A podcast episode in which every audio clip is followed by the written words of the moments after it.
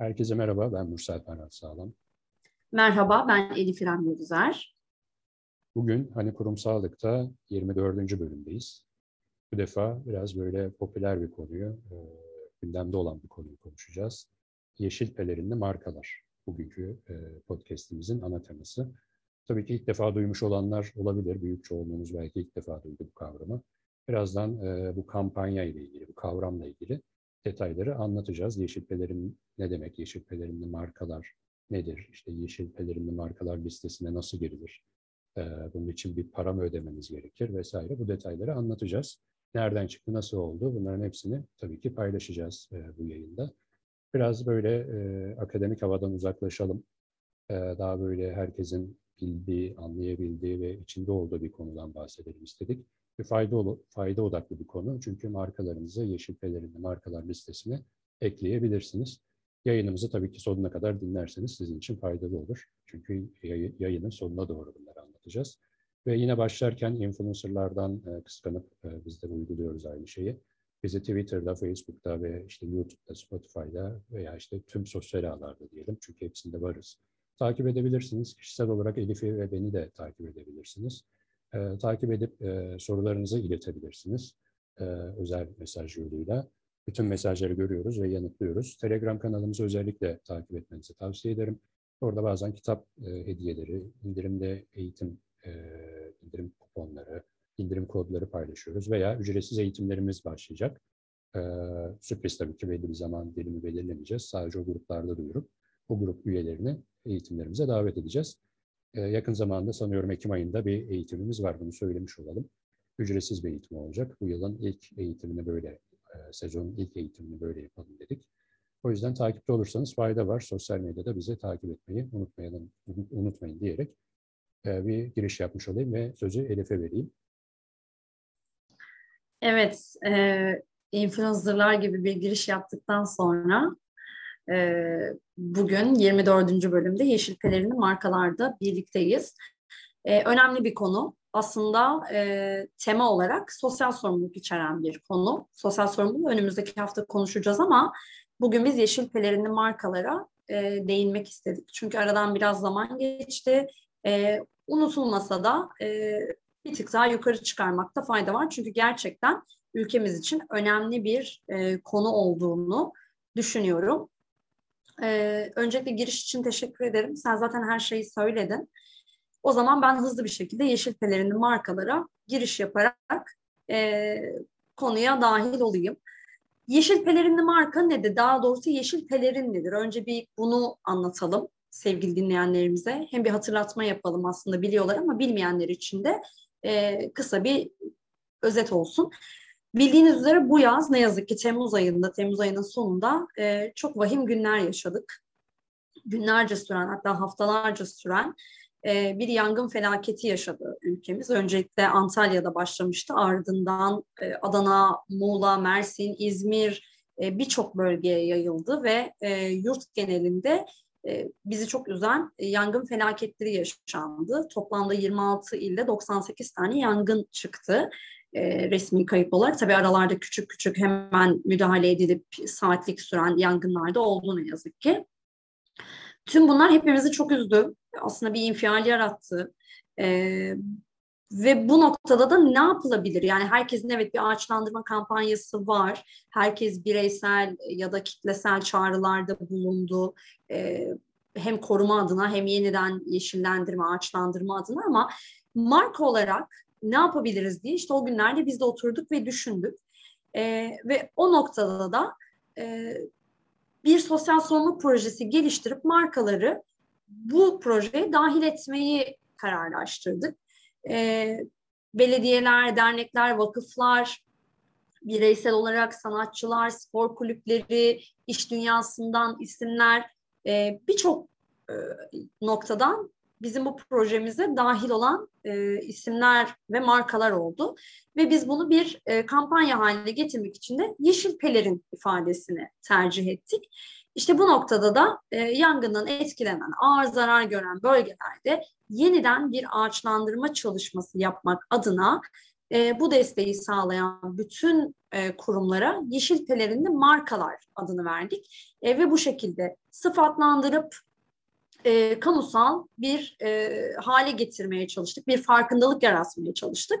Biz de bir sosyal sorumluluk projesini e, yaratmış olmak istedik. E, yeşil pelerin ve yeşil pelerinli markaların aslında başlangıç ve doğuş hikayesi bu. E, belki Mürsel'in de eklemek istediği bir şeyler vardır. E, o dönemde o süreçte neler yaşadık, proje nasıl e, doğdu, e, hangi duygularla ve hangi e, amaçla doğdu. Aslında genel olarak bu ama Mürsel'in de söylemek istediklerini dinlemek istiyorum tabii ki. Teşekkür ederim. Ee, çok böyle geniş çaplı bir açıklama yaptın. Ee, şimdi bu nasıl doğdu aslında yine ona dönelim. Bu konu aslında ilk defa 2 Ağustos 2021 tarihinde benim yazmış olduğum kurumsal sosyal sorumlulukta yeni trend Yeşil Pelerin makalesiyle ilk kez duyuldu. Ee, bu makale tabii e, Yeşil Pelerin konusuyla ilgili e, geçici bir şey olmadığını anlatmak için ve işte yeni bir trend olarak, bir kampanya olarak, belki yeni bir kavram olarak vurgulamak e, istediğimiz için bu anlamda yayınladığımız bir makale ve yazdığım bir makale oldu. E, burada tabii kurumsal sosyal sorumlulukla ilgili bazı detaylardan da e, giriş kısmında makalenin girişinde bahsettim. E, hemen ilk cümleyi okumak istiyorum. Öncelikle hani kurumsal sosyal sorumluluğu haftaya daha detaylı inceleyeceğiz ama bu e, makalede yeşil pelerini anlatırken yazmış olduğum bir kısım. Kurumsal sosyal sorumluluk 2000'li yıllarda kavramsal, 2010'lu yıllarda anlamsal, 2020 ve sonrası içinse aksiyonel bir olgu şeklinde tanımladım e, kurumsal sosyal sorumluluğu. Yani e, geçenki yayında da söylemiştik Bütünleşik Pazarlama Part 2 yayınında. ikinci bölümde yani Bütünleşik Pazarlama'nın. Halkın ilişkilerin tarihi daha 90'lar e, sonlarında Türkiye için e, böyle bir farkındalık anlam kazandı ama 2000'lerin işte ilk ortası 2005-2010 arası biraz daha e, profesyonelleşti. 2010 sonrası biraz daha dijitalleşti. 2020 ve sonrası için de daha farklı bir boyut kazandı şeklinde böyle e, bir ifadeler kullanmıştık. Bu aslında kavramların geneliyle ilgili yani özellikle kurumsal sosyal sorumlulukla ilgili. E, bunu mesela 90'lı yıllara falan da götürmek pek mümkün değil. Evet o zamanlar da çok kampanya yapılmış ama ya belli politik amaçlarla yapılmış veya tamamen işin bu arada tabii ki her sosyal sorumluluk projesinin PR anlamında bir kaygısı olur yani bir PR kaygısı mutlaka vardır ama böyle işte göze sokarak e, yapılması çok uygun değildir aslında. Onun da bir stratejisi, bir üslubu vardır. Ben o yüzden kurumsal sosyal sorumlulukla ilgili bu 2000'li yıllar itibariyle e, yapılan kampanyalar, 2010'dan sonra dijital ağırlıkla yapılan kampanyaları daha değerli buluyorum. E, zaten 2010 ve sonrası için anlamsal şeklinde bir açıklama yapmıştım. Böyle bir tanımla Yeşil Pelerini Markalar makalesine başladık. Ee, ve şimdi kurumsal sosyal sorumluluğu 2020'li yıllar ve sonrası için e, bazı markaların daha farklı yorumladığına da değindik makale boyunca. E, hatta bunu ifade ederken sektörel bir deyim olan bir tık öteye taşıma deyimini de kullandım. Yani evet bazı markalar gerçekten kurumsal sosyal sorumluluğu bir tık öteye taşıyarak farklı bir boyut kazandırmaya çalıştılar. Ee, ama tabii ki bunu yaparken kavramsal bir boyuta oturtamadılar. Böyle bir hata oldu. Ee, o yüzden de yapılan aksiyonlar, sosyal sorumluluk aksiyonları yerinde kalıyor. Yani bir e, hedefe, bir misyonu tamamlamaya yönelik e, olmuyor. E, çok lokal kalıyor. Her ne kadar isterseniz dünya çapında yapın. Ama lokal kalıyor bir şekilde anlamsal olarak veya kavramsal olarak proje veya kampanya e, lokal kalıyor. Bu da aslında kampanyanın büyümesini, kartopu etkisini engelliyor. Peki e, biz ne yaptık? E, öncelikle biz şunu söyleyelim. Biz Öğrenlik Türkiye kurulduğundan bu yana e, sosyal sorumluluğa çok değer veren bir marka olarak faaliyet gösterdi. E, bizim ikinci, üçüncü ayımızdan itibaren başlamış olduğumuz Öğrenlik Türkiye etkinlik markasıyla yapmış olduğumuz ve Anadolu'daki üniversitelerde e, ağırlık verdiğimiz, mesela ilk etkinliğimizi Samsun'da yaptık. 19 Mayıs Aa ne güzel. Çok severim Samsun'u. Bir evet. 6 ay geçirmiştim Samsun'da. Gerçekten güzel. E, hem çok vizyoner bir şehir bir kere. Gelişime çok açık. E, insanları gerçekten çok okuyor. E, çok geziyor. Zaten biliyorsun coğrafya ve lokasyon olarak da harika bir yer. Karadeniz'in en güzel yerlerinden biri. Ee, çok güzel bir şehir Samsun. Yine bir etkinlik yapalım 19 Mayıs Üniversitesi'nde ya. Ben çok seviyorum orayı. Gidelim oraya. Ben de özledim zaten. Sağ olsunlar çok da güzel ağırladılar böyle. Ee, evet. Üniversitede şeyde falan. Yani böyle bir e, etkinlik dizimiz olmuştu ve korona sürecine kadar da biz bunu devam ettirdik. Hı hı. İstanbul'da, Ankara'da, farklı şehirlerde e, etkinliklerimizi sürdürdük. E, etkinliklerimizin her zaman söylüyorum en güzel tarafı sektörün en uzman isimlerini getiriyoruz. Bolca hediye veriyoruz.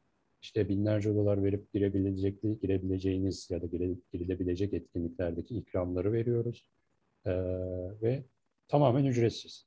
Ücretsizdi. Ve çok eğlenceli geçiyor bizim etkinliklerimiz. Tabii, ve e, Mutlaka hala, bir kazanımla dönüyorsunuz eve. Tabii, tabii yani hala da ücretsiz bu arada ama tabii ki o yüz yüze eğitimleri yapamadığımız için online'da bir şekilde devam ettik.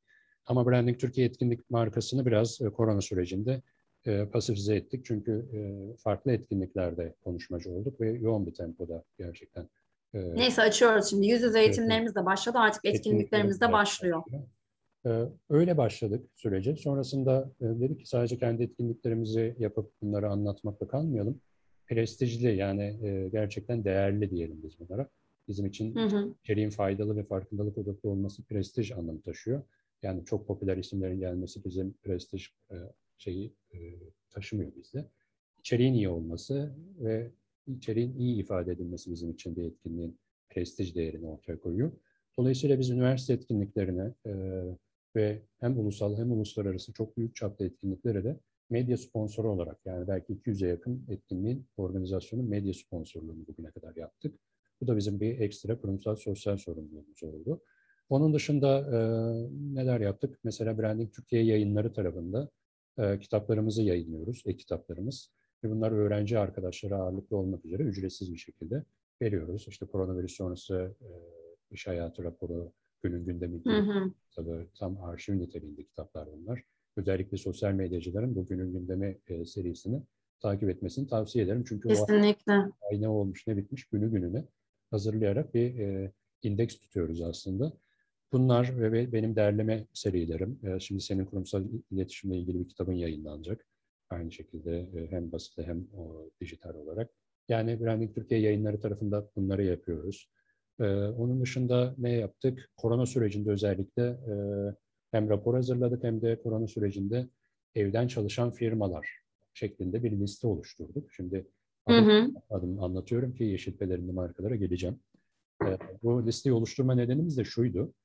Ee, biz o zaman koronavirüsle ilgili Türkiye'de ilk vaka görüldüğünde 12 Mart'ta e, yavaş yavaş işte bazı kamu kurumları, üniversiteler online ve işte uzaktan çalışmaya başlamıştı. Ama ajans sektöründe biraz da böyle ajanslar daha böyle katı olan ajanslar vardır. Herkes ofiste olacak, işte ofiste olmazsa olmaz şeklinde.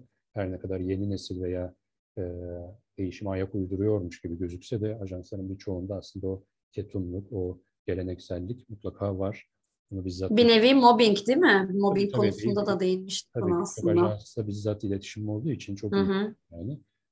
Ve insanlar mağdurdu. Koronanın ilk zamanlarını hatırlarsın yani insanlar otobüse bile binmeye çok... Tabii okullar kapandı. Sonuçta çalışan e, insanların çocukları var. E, hali hazırda devam eden düzenler alt üst oldu. O sürece entegre olmak zaten zor. Dolayısıyla bir de böyle bir iş yerinde böyle bir mobbing, böyle bir baskı e, insanları çok ciddi anlamda yıldırdı ve e, aşağı çekti. Yani bu çalış, bence çalışma verimine bile yansımıştır o dönemde. Şimdi o gün bir etkinlik vardı bizim sponsor olduğumuz. Biz de konuktuk tabii ki sponsor olarak. Hı hı. Mecbur katıldık. Yani çok büyük, prestijli bir etkinlik. Ee, bilinen bir etkinliktir. Ee, ilk gün bir açıklama olmamıştı. Sanıyorum etkinliğin etkinlik 2-3 gün süren bir organizasyondu. Mart'ın 11'iydi işte 11 Mart 2019'da 12. ilk vaka Türkiye'de gözüktü ve açıklama yaptı sağlık. 11 veya 12'si biz e, ertesi gün de gitmek zorundayız tabii ekip olarak o organizasyona ve ekiple bir akşam üzeri telefonlaşmıştık acaba yarın çünkü bir vaka çıktı artık Türkiye'de. Yani düşünün bir vakada bile ne kadar endişelenmiştik yani. Gitsek mi gitmesek mi? Ya gidelim işte yani ne olacak hani bir vaka. Tabii hatta hatırlıyor musun o dönemde e, benim birlikte çalıştığım kurumlardan birinin e, TÜYAP'ta e, fuardaydık biz. E, fuar devam ediyordu. Evet, evet, E, evet. ve çok tedirgin olmuştuk. Yani bir tane vaka çıktı. E, tabii global de TÜYAP yani çok büyük bir e, organizasyon. Ve yurt dışından sürekli müşteriler geliyor görüşmeler yapıyorsunuz, işte orada briefler veriyorsunuz vesaire. Sürekli insanlarla ne kadar maske de takıyor olsanız o çok zor bir dönemde herkesin aslında yani işverenlerin de dahil e, iş dünyasında kimsenin ne yapacağını bilmediği bir süreçte aslında. Ben iki tarafa da hak veriyorum. Çünkü e, hiçbir şekilde dene, deneyimlenmemiş ve idmanlı olmadığımız bir noktada hani işverenler de belki ne yapacaklarını bilemediler Mürsel. O noktada yani nasıl bir davranış sergileyeceklerini yani şimdi işlerini kapatmak da bir çözüm değil. Çünkü sonuçta o insanları istihdam etmeye devam ediyorsun. Tabii yani ben de iki tarafa da hak veriyorum. Çünkü mesela bizim öğrencilerin bazı firmalarda staja veya işe başladığı durumlar olmuştu. Ve adaptasyon sorunu oldu yani işlerdeki verimsizliği bizzat o anlamda biliyorum yani. Hem firma sahipleri hem de çalışan arkadaşların gerek birebir iletişimde gerek paylaşımlarında bunu gördüm. Dolayısıyla gerçekten bilmiyordum ama biz şöyle bir karar aldık. Yani salı veya çarşambaydı sanırım ilk vakanın çıktığı gün. Biz ertesi gün yine etkinliğe gittik bir şekilde. Sonrasında oturduk dedik ki ya tamam biz en iyisi uzaktan çalışalım. Ve cumartesi yani ilk cumartesiydi. Ve ben şöyle bir durum oldu. Ben Ankara'ya gidiyordum o hafta aslında o organizasyon olmasa. Birkaç hafta Ankara'da böyle hem işle ilgili toplantılarımız vardı hem eğitim, yüz yüze eğitimimiz vardı. Ve kapanmalar falan başladı. Dedim Ankara'ya gitseydik belki orada e, mahsur kalacaktık. Yani bir şekilde dönmek sıkıntı olabilirdi. E, en azından bir birkaç hafta boyunca ya da sonraki haftalarda.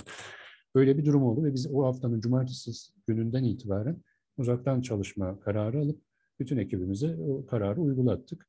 Zaten biz bu kültüre çok adapteyiz bu arada. Yani e, uzaktan çalışma kültürünü daha önce de deneyimledik. Çünkü bir medya şirketiyiz ve e, editörlerimiz, işte yüzden fazla yazarımız, editörlerimiz, junior yazarlarımız çoğunluğu e, yüzde doksanından fazlası e, uzaktan çalışıyordu online bir şekilde. Editörlerimiz de dahil buna. Sadece idari tarafta e, ben ve birkaç arkadaş, tasarım ekibimiz bile çoğunlukla uzaktan çalışıyordu. İşte web tarafı vesaire. Böyle bir kültüre zaten biz adapte ettik ve çok da zorlanmadık. Yani idari taraftaki arkadaşları da hemen uzaktan çalışalım dedik. Başlarda tabii herkes biraz afalladı. Ama ben daha öncesinde de yani bireysel olarak da e, deneyimlediğim için çok fazla şey yapmadım. Sadece şunu fark ettim. Hemen bir program çıkardım kendime. Yapılması gereken bazı şeyler vardı. E, hep böyle ertelediğimiz işler olur ya kurumsal anlamda. Onlar vardı. Benim kişisel e, kitaplarımla ilgili çalışmalarım, akademik çalışmalarım vardı. Kendime bir program yaptım. Ve e, koronanın birinci yılında da o programa şöyle bir çeteleye bir baktım. Yani 6-7 yılda belki 10 yılda bitecek bütün işler, projeler, e, tamamlanmıştı. Orada şunu fark ettim. Tabii bizim ofis Levent'teydi.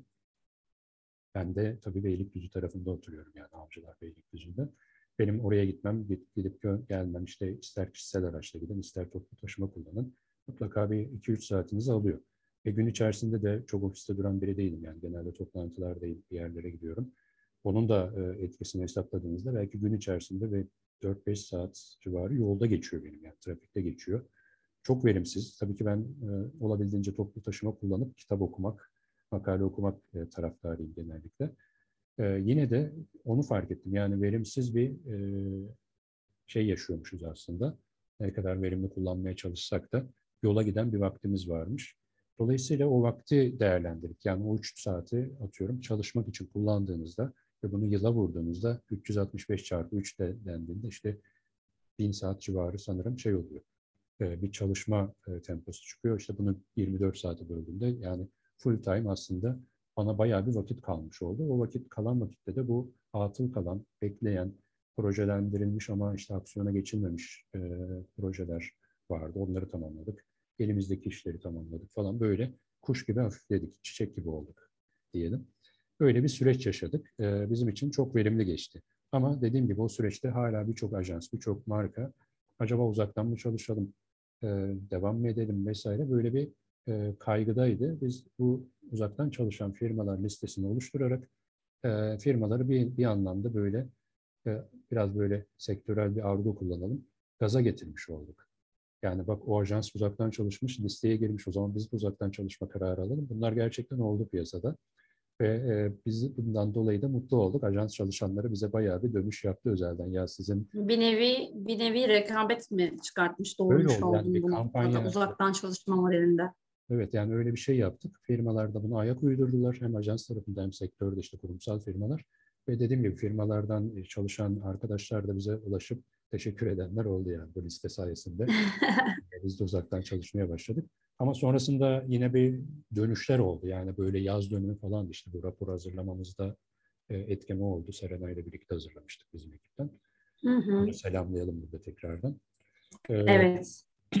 Rapor hazırlama nedenimiz de şu, bana böyle çok birey, bireysel talepler veya şikayetler yani bi- bizimle alakalı olmayan tabii sektörle ilgili şikayetler. İşte evden çalışmaktan çok sıkıldığını belirten, e, halihazırda freelance çalışan ama korona sürecinde iyice bunalan freelancerlar. Bir de kurumsal tarafta olup işte ben artık evde çalışmaya alıştım, ben evden devam edebilirim diyen kurumsalcılar. Böyle bir geçişkenlik olduğunu fark ettim ve bunu hemen bir bilimsel araştırmayla e, kanıtlayalım dedim. Yani bu Peki bunlardan hangisi sensin? e, ben Sen e- ev ev freelance insanı mısın ofis? Ben kesinlikle karar verdim ki ben ofis insanıyım. evet ben de öyleyim. Onu ben de karar verdim. Değil mi? Evet. Biz ofisteyken ajansın ne kadar yıl- daha farklıydı yani. bir yıl çok iyiydi çünkü gerçekten kafayı kaşıyacak vaktimiz yoktu yani. O hiç boş Evet. kalmayınca tabii insan evden mi çalışıyor şurada? Bir de herhalde o yani aktif olarak çalışma hayatının içindeki herkes için bence o ilk 6 ay bir sene çok değerliydi. Çünkü herkesin aslında o yıllardır yorgunluğunu fark ettiği ve ne kadar çalışıyor da olsa tabii şimdi evden çalışmak çok farklı ev ortamında. İşte daha rahat bir kıyafet, işte ne bileyim kalk bir, bir bardak kahveni alabilmek, çayını alabilmek. Evet bunu iş yerinde de yapabiliyoruz ama ne yazık ki e, hep bunu mobbingde de konuştuk ya e, işverenlerden kaynaklı böyle bir e, "Ay, birinin gözüne mi batacağım?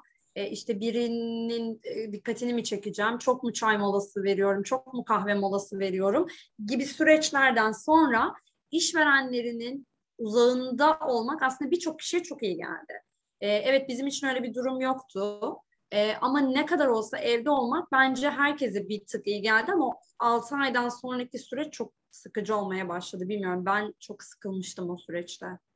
Yani benim tam o çalışma tempomuz bizim e, Nisan ayında tamamlandı. Yani bu 2021'in Nisan'da yani geçen yıl 2020 20'nin Nisan'ından bu yılın Nisan'ına kadar bütün her şeyi tamamlamıştık. Böyle bir derin bir oh, oh çektik yani oh tamam bitti bütün işler. E, dediğim gibi hem kişisel anlamda çalışmalarımı tamamladım hem de e, kurumsal anlamda yapmamız gereken bütün her şeyi tamamlamış olmuştuk. Hatta bu hani kurumsallığa başlama nedenimiz de biraz hani bir boş kaldık. Çünkü var olan işler o kadar vaktimizi almamaya başladı elimizdeki işler. E o zaman bir bilgi biriktirip birikim aktarımı yapalım diye hani kurumsallığa başladık seninle. Ve o da Nisan ayına denk geldi zaten. Hani tam rahatladık. Hiç böyle derin nefes almadan hemen Evet. böyle bir şey yapalım. Sonra içerikler ayının başıydı. projelendirdik. Sonra girişimcilerin büyük hatalarını projelendirdik. Böyle bir yola çıktık. İyi ki de yapmışız diyoruz tabii ki şu anda. Evet kesinlikle. Özetleyelim böyle çok şeye girdik tabii ki. E, sohbet de ediyoruz, güzel oluyor. E, bir başka artık bayağı bir kurumsal sosyal sorumluluk şeyi saydığım için kaçıncı oldu hatırlayamıyorum ama bir de işte böyle bir liste hazırlamıştık. Yani insanlar, yani firmalar evden çalışmayı teşvik etmek adına böyle bir şey yapmıştık. Sonrasında e, bu yaz döneminde işte şeyler başladı ne yazık ki. Arda arda yangınlar. E, inanılmaz felaket bir olaydı yani. Ve sadece Türkiye'de değil, bütün dünyada inanılmaz bir şeydi. Yani sanki böyle bir el e, her yeri aynı anda yapmış gibi bir şey oldu. Tabii komplo teorileri vesairelerde bazıları da çok mantıklıydı. Benim ya gerçekten de böyle olabilir dediğim komplo teorileri vardı. Onları da tabii burada anlatacak değiliz. Çok, konuyu çok dağıtmayalım. E, tabii çok üzüldük. Bağışlarımızı falan yaptık filan bağışları, ağaçlandırmayla ilgili e, desteklerimizi bir şekilde sağlamaya çalıştık. Ama tabii ki e, sadece bizim ekip olarak veya e, şirket olarak yaptığımız bağışlar yani bir şey e, çok böyle büyük bir şey değil. Dolayısıyla hani bunu nasıl büyütebiliriz e, şeklinde düşündüğümüzde dedik ki bunu bir sosyal sorumluluk kampanyasına çevirelim. İşte Tema Vakfı'nın e, yeniden yeşerteceğiz kampanyası vardı. Ankara Büyükşehir Belediyesi'nin e, bir kampanyası vardı. Bir de e, Tarım ve Orman Bakanlığı'nın zaten biz bu üç e, kampanyaya yönlendirme yaptık. bu kampanyaların tamamını birleştiren bir ana kampanya yapalım şeklinde vurguladık. Ve bunu da bir şekilde bir ödül gibi vurgulayalım dedik yani. Bir ödüllendirme tabii gidip bir plaket vermek gibi değil ama dedim ki bunu bir e, kavram üretelim. Yani bir kampanya adı belirleyelim. Yeşil Pelerin diye bir e, şey belirledik. Buna kavram diyebilirsiniz, kampanya diyebilirsiniz. Böyle bir şey aklıma geldi. Yani insanlara yani bunları bir süper marka şeklinde e, düşündüm. Yani destek olan, hayat kurtaran, şeyleri düzelten hani bir Superman havasında markaları o şekilde hayal ettim. Süper markalar olsun diye vurguladım. E, ve dedim ki bir süper kahraman ne takar? Pelerin takar. O zaman e, işte doğayla da birleştirmek için yeşil e, hı hı. rengini vurguladık. Hemen bir tasarım, yeşil pelerinle markalar şeklinde bir e, markaları kategorize ettik. Markalar tabii ki yeşil pelerin taktıkları için. Markasını kahraman yapmak evet, isteyenler. Böyle bir e, şey ortaya attık ve gerçekten çok ilgi gördü. Yani bize bizzat ulaşım evet. çok oldu. Bizim de derleyip, yani bizim orada amacımız zaten teşvik etmek. Yani bize bizzat ulaşım böyle yayınlayalım demedik hiç kimseye ama tabii ulaşırsanız e, ulaşırsanız daha kolay bizim size listeye eklememiz şeklinde e, vurgu da yaptık. E, Yeşil Pelerin konusu böyle başladı. Yani senin de dediğin gibi e, tarihi ne zamandı? 28 Temmuz 2021. 28 Temmuz'da başladı ilk yangınlar evet. Sonra Ağustos ayının e, ortalarına doğru yayıldı ne yazık ki. Benim 28-31 Temmuz tarihleri arasında 26 şehrin toplam 98 yangın ve bundan sonra da oldu tabii makaleyle güncellemedim ama bundan sonra da çok yangın oldu. Dolayısıyla birçok yerde eş zamanlı yangın başlatıldı. Ben de öyle düşünüyorum. Sen de sanırım öyle düşünüyorsun. Evet, öyle ne yazık ki öyle düşünüyorum. Evet, kendiliğinden olacak bir şey değil. Öyle ya da böyle yani ormanlarımız, e, doğal değerlerimiz, doğal mirasımız bir şekilde yok oldu, yandı. E, biz buna nasıl katkı sağlarız derken işte Yeşil Pelerinde markalar diye bir olgu ortaya attık. Yani bunun hikayesi kısaca böyle. E, ben hatta yazının sonuna da hadi o, o halde Yeşil Pelerinde olmayan marka kalmasın. Biz istiyoruz ki bu bu yangınlar değil, her yangın olayında veya her fidan bağış olayında markalar bize ulaşsınlar. Bu süresiz bir kampanya. Bu belki ömür boyu devam edecek. Ve belki bu her yıl bir ödül töreniyle de taçlandırılabilir. Yani her marka gerçekten yeşil pelerinde hediye edebiliriz belki bir gün. Onun da e, şu anda çalışmalarını yapıyoruz, onu da belirtelim. Yani kimse sahiplenmesin onu söyleyelim de. Yeşil pelerini sadece biz takabiliriz markalara. E, dolayısıyla e, markalar da buna ayak uydurdular sağ olsunlar çok bağış yapan.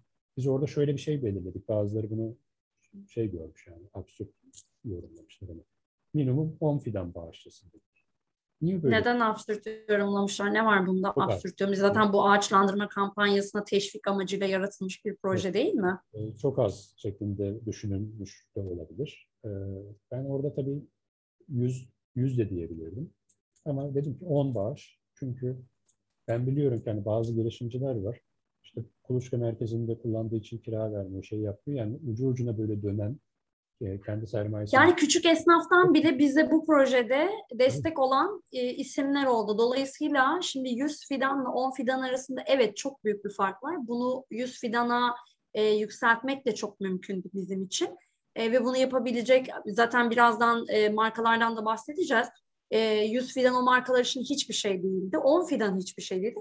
Zaten kendini o noktada görenler biz minimum 10 dedik. Yani bin fidanla da bize başvuranlar oldu. Ama küçük esnaf olup bütçesi o anda ona el verip 10 fidanla destek olan da oldu. Zaten burada önemli olan bu projeye dahil olma isteği. Ben öyle düşünüyorum en azından. Yani kesinlikle ben herkesi dahil etmek istedim. Yani küçük esnaf, yeni girişimciler dediğim gibi yani bazı girişimcilerin sermaye sermayesi ucu ucuna yetiyor. Her işi zaten kendi koşturuyor falan böyle zor bütçe yönetimi yapıyorlar. Türkiye şartları tabii hayat zor, pahalı.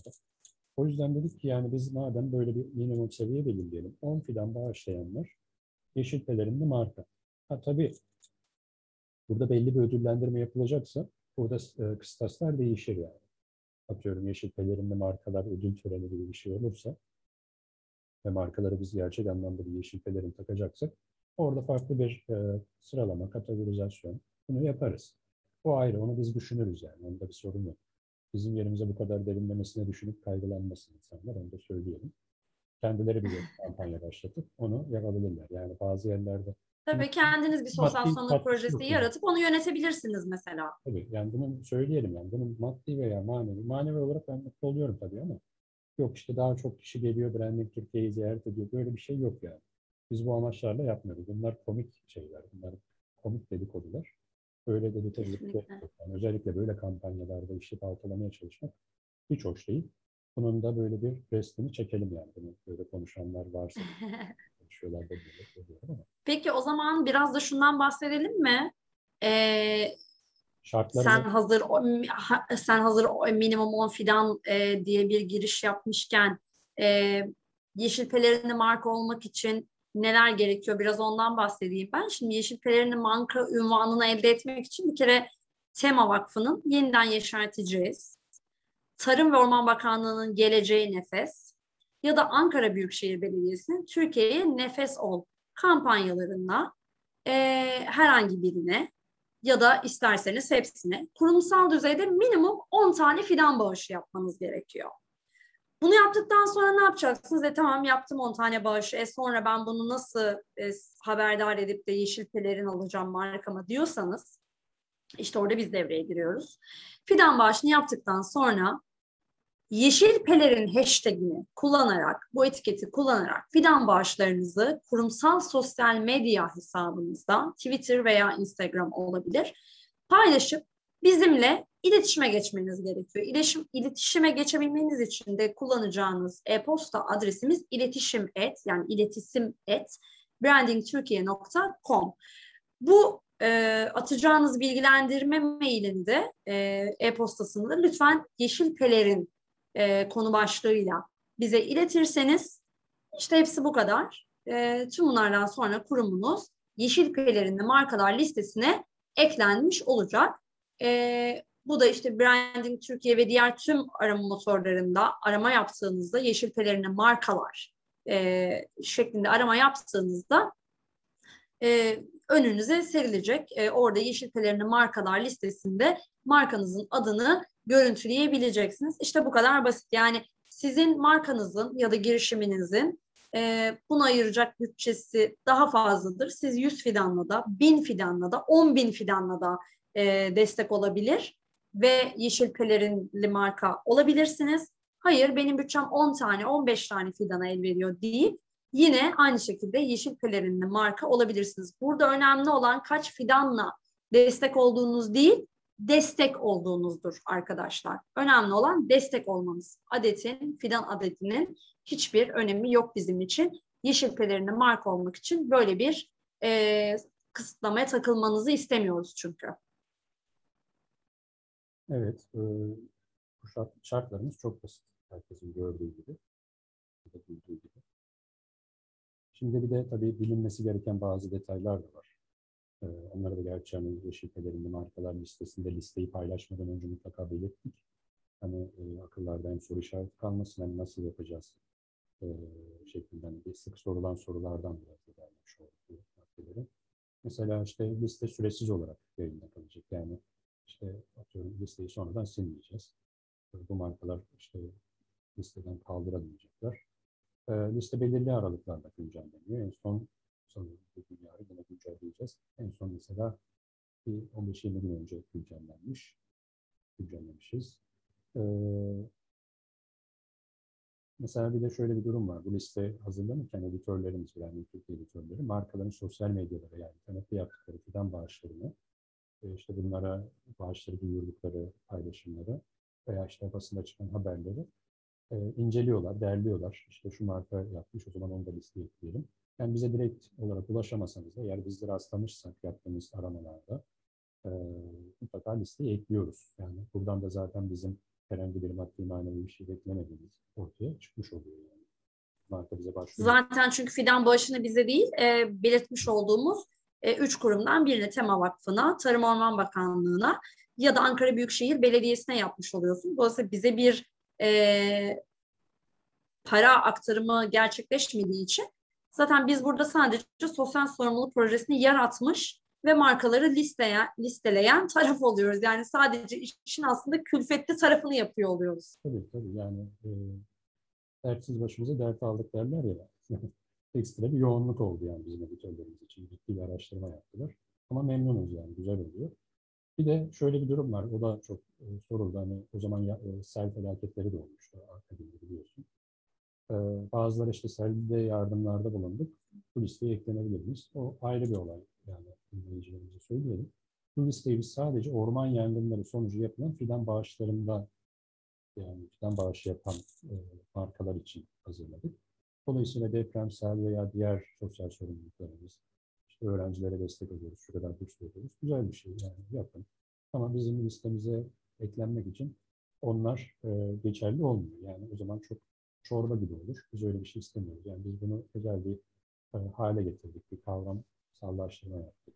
Böyle kalsın istiyoruz ve sadece orman yangınları. Zaten sosyal sorumluluk projeleri de böyle değil midir Mürsel? Yani hani belli bir odakta e, bazen bir firmanın örnek veriyorum 4-5 tane ayrı ayrı yürüttüğü sosyal sorumluluk projesi bile oluyor. Bu, böyle markalar var. İşte kadına şiddet odaklı bir e, sosyal sorumluluk projesi oluyor. İşte çocuk eğitimleri için, ihtiyacı olan öğrenciler için yürüttükleri oluyor. İşte doğa, fidan, ağaçlandırma kampanyaları. Ayrı ayrı eş zamanlı 4-5 tane sosyal sorumluluk projesi e, yürüten firmalar da var. Yani dolayısıyla aslında bunu önümüzdeki hafta zaten detaylandırarak konuşacağız ama bir girişte yapmış olalım. Sosyal sorumluluk projesinin ana mantığı bu değil midir? Bir konuya odaklanmak ve ona farkındalık yaratmak.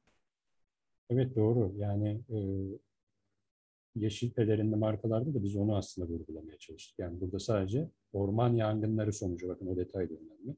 Orman yangınları sonucu oradaki yeniden e, yeşillendirmeye, ağaçlandırmaya yönelik bir kampanya için bu yeşil pelerinli markaları ürettik. Yani fidan bağışı olacak, işte ağaçlandırmayı, yeşillendirmeyi hedef koyacak. Böyle bir şey. Ama yani e, bunun dışında hani sel felaketlerine de yardım edelim. Depremzedeleri de, hı hı. ne bileyim başka şeyleri de yardım edelim. Onlar problem değil, yapalım. Ama hepsini bir arada yapınca böyle himen gibi oluyor. Yani gölgelerin gücü ana, bütün kötülükler için, bütün yani, işte felaketler için gibi olduğu zaman da çok e, şey olmuyor yani. Hani, şey buluruz. Bilmiyorum.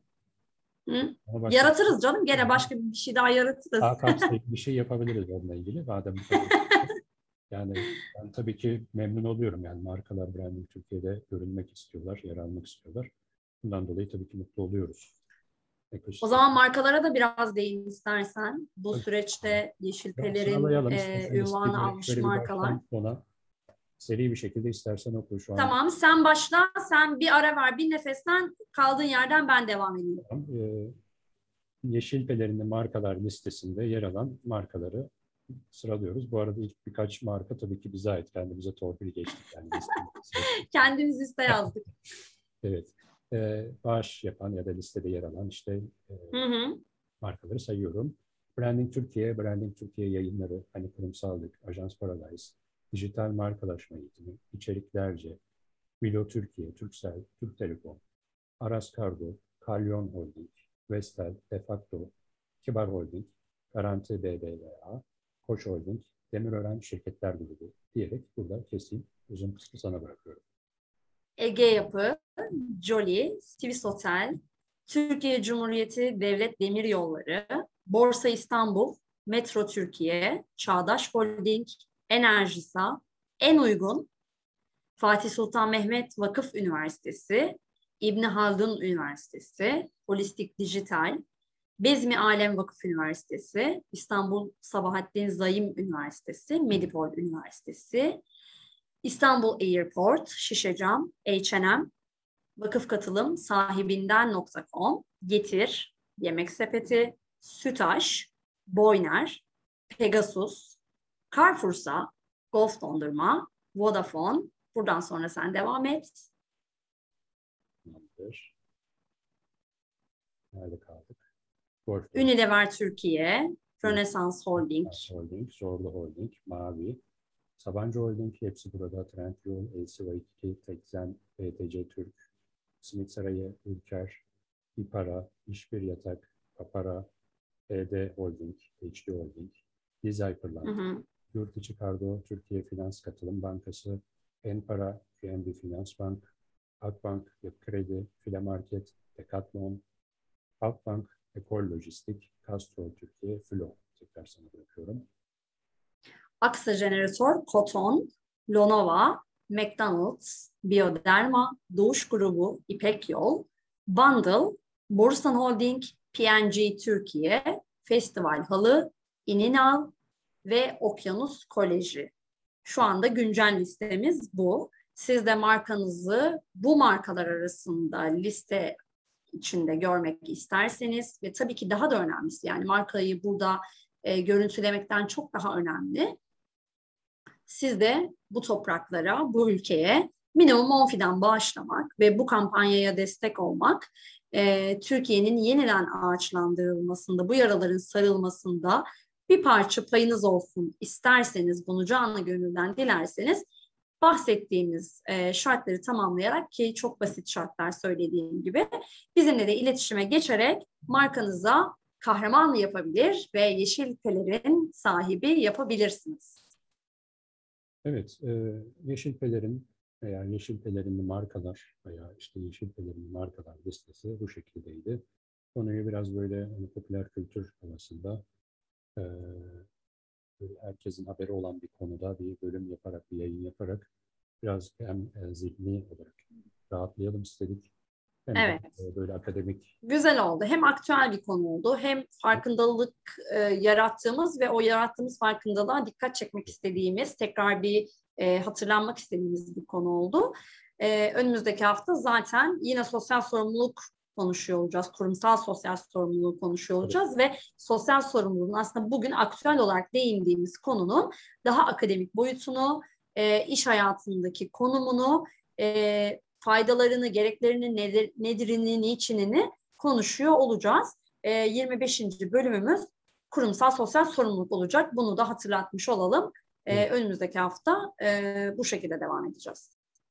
E, söylemediğimiz bir şey kalmadı herhalde yeşil pelerinde. Yok kalmadı. E, mutlu bir hafta sonu diliyoruz.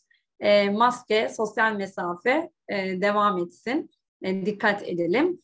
E, ne olur Allah aşkına hastalanmayalım. Sağlığımız artık daha fazla bozulmasın. Eğitimimiz, iş hayatımız daha fazla sekteye uğramasın. E, çünkü gerçekten çok fazla çalışmamız gereken, çok hızlanmamız, çok ivme kazanmamız gereken bir süreçteyiz. E, iki yıl gibi çok ciddi bir vakit kaybı var. E, globalde var tabii ki. E, ama global bizi çok ilgilendirmiyor. Biz ülke olarak kendimizden sorumluyuz ve e, bu açığı mümkün olan en kısa şekilde ve en verimli şekilde kapatmamız gerek diye düşünüyorum. O yüzden lütfen herkes bireysel olarak e, üzerine düşeni yapsın, e, aşısını olsun, e, maskesini takmaya devam etsin ve sosyal mesafeyi korumaya devam etsin. Tabii bu her noktada çok mümkün olmuyor. Bunu da anlıyorum. Yani bunu da böyle kuru kuru söylemek çok bir şey ifade etmiyor. Yani o geçen de de konuştuk ya işte uçağa binerken sosyal mesafe e, havaalanında check-in yaptırırken sosyal mesafeyi takip ediyoruz ama uçağın içine bindiğimiz zaman dip dibe oturmaya devam ediyoruz ama işte hayat şartları bir şekilde normalleşmemiz de gerekiyor. Normal hayatı dönmemiz de gerekiyor. E, böyle söyleyeceklerim bu kadar. Herkese sağlıklı, mutlu bir hafta sonu diliyorum. Önümüzdeki hafta 25. bölümde kurumsal sosyal sorumlulukta görüşmek üzere. Evet, bu yayını dinleyip herkes gezmeye çıksın veya yolda da dinleyebilir. bu yayını herkes metrobüste dip dibe giderken kulaklığından dinliyor olacak tabii büyük bir ihtimalle ama ne yapalım bu uyarıları yapmak durumundayız. En azından bireysel olarak e, mümkün olduğu işte yani tabii ki hayatın el verdiği, koşulların el verdiği noktaya kadar en azından bireysel olarak dikkat edebildiğimiz kadar. Evet güzel özetledim. Bana da bir şey kalmadı. Biz de yayını kapatalım, yayınlayalım ve gezelim sahile falan inebiliriz. Evet, deniz havası alalım. Ee, evet, çocuk sorumluluğu olmayanlar nasıl kendini belli etti hemen. Evet. evet. Peki o zaman önümüzdeki hafta 25. bölümde görüşmek üzere sevgili dinleyenler. Kendinize iyi bakın. Güzel bir hafta sonu geçirin. Hoşçakalın.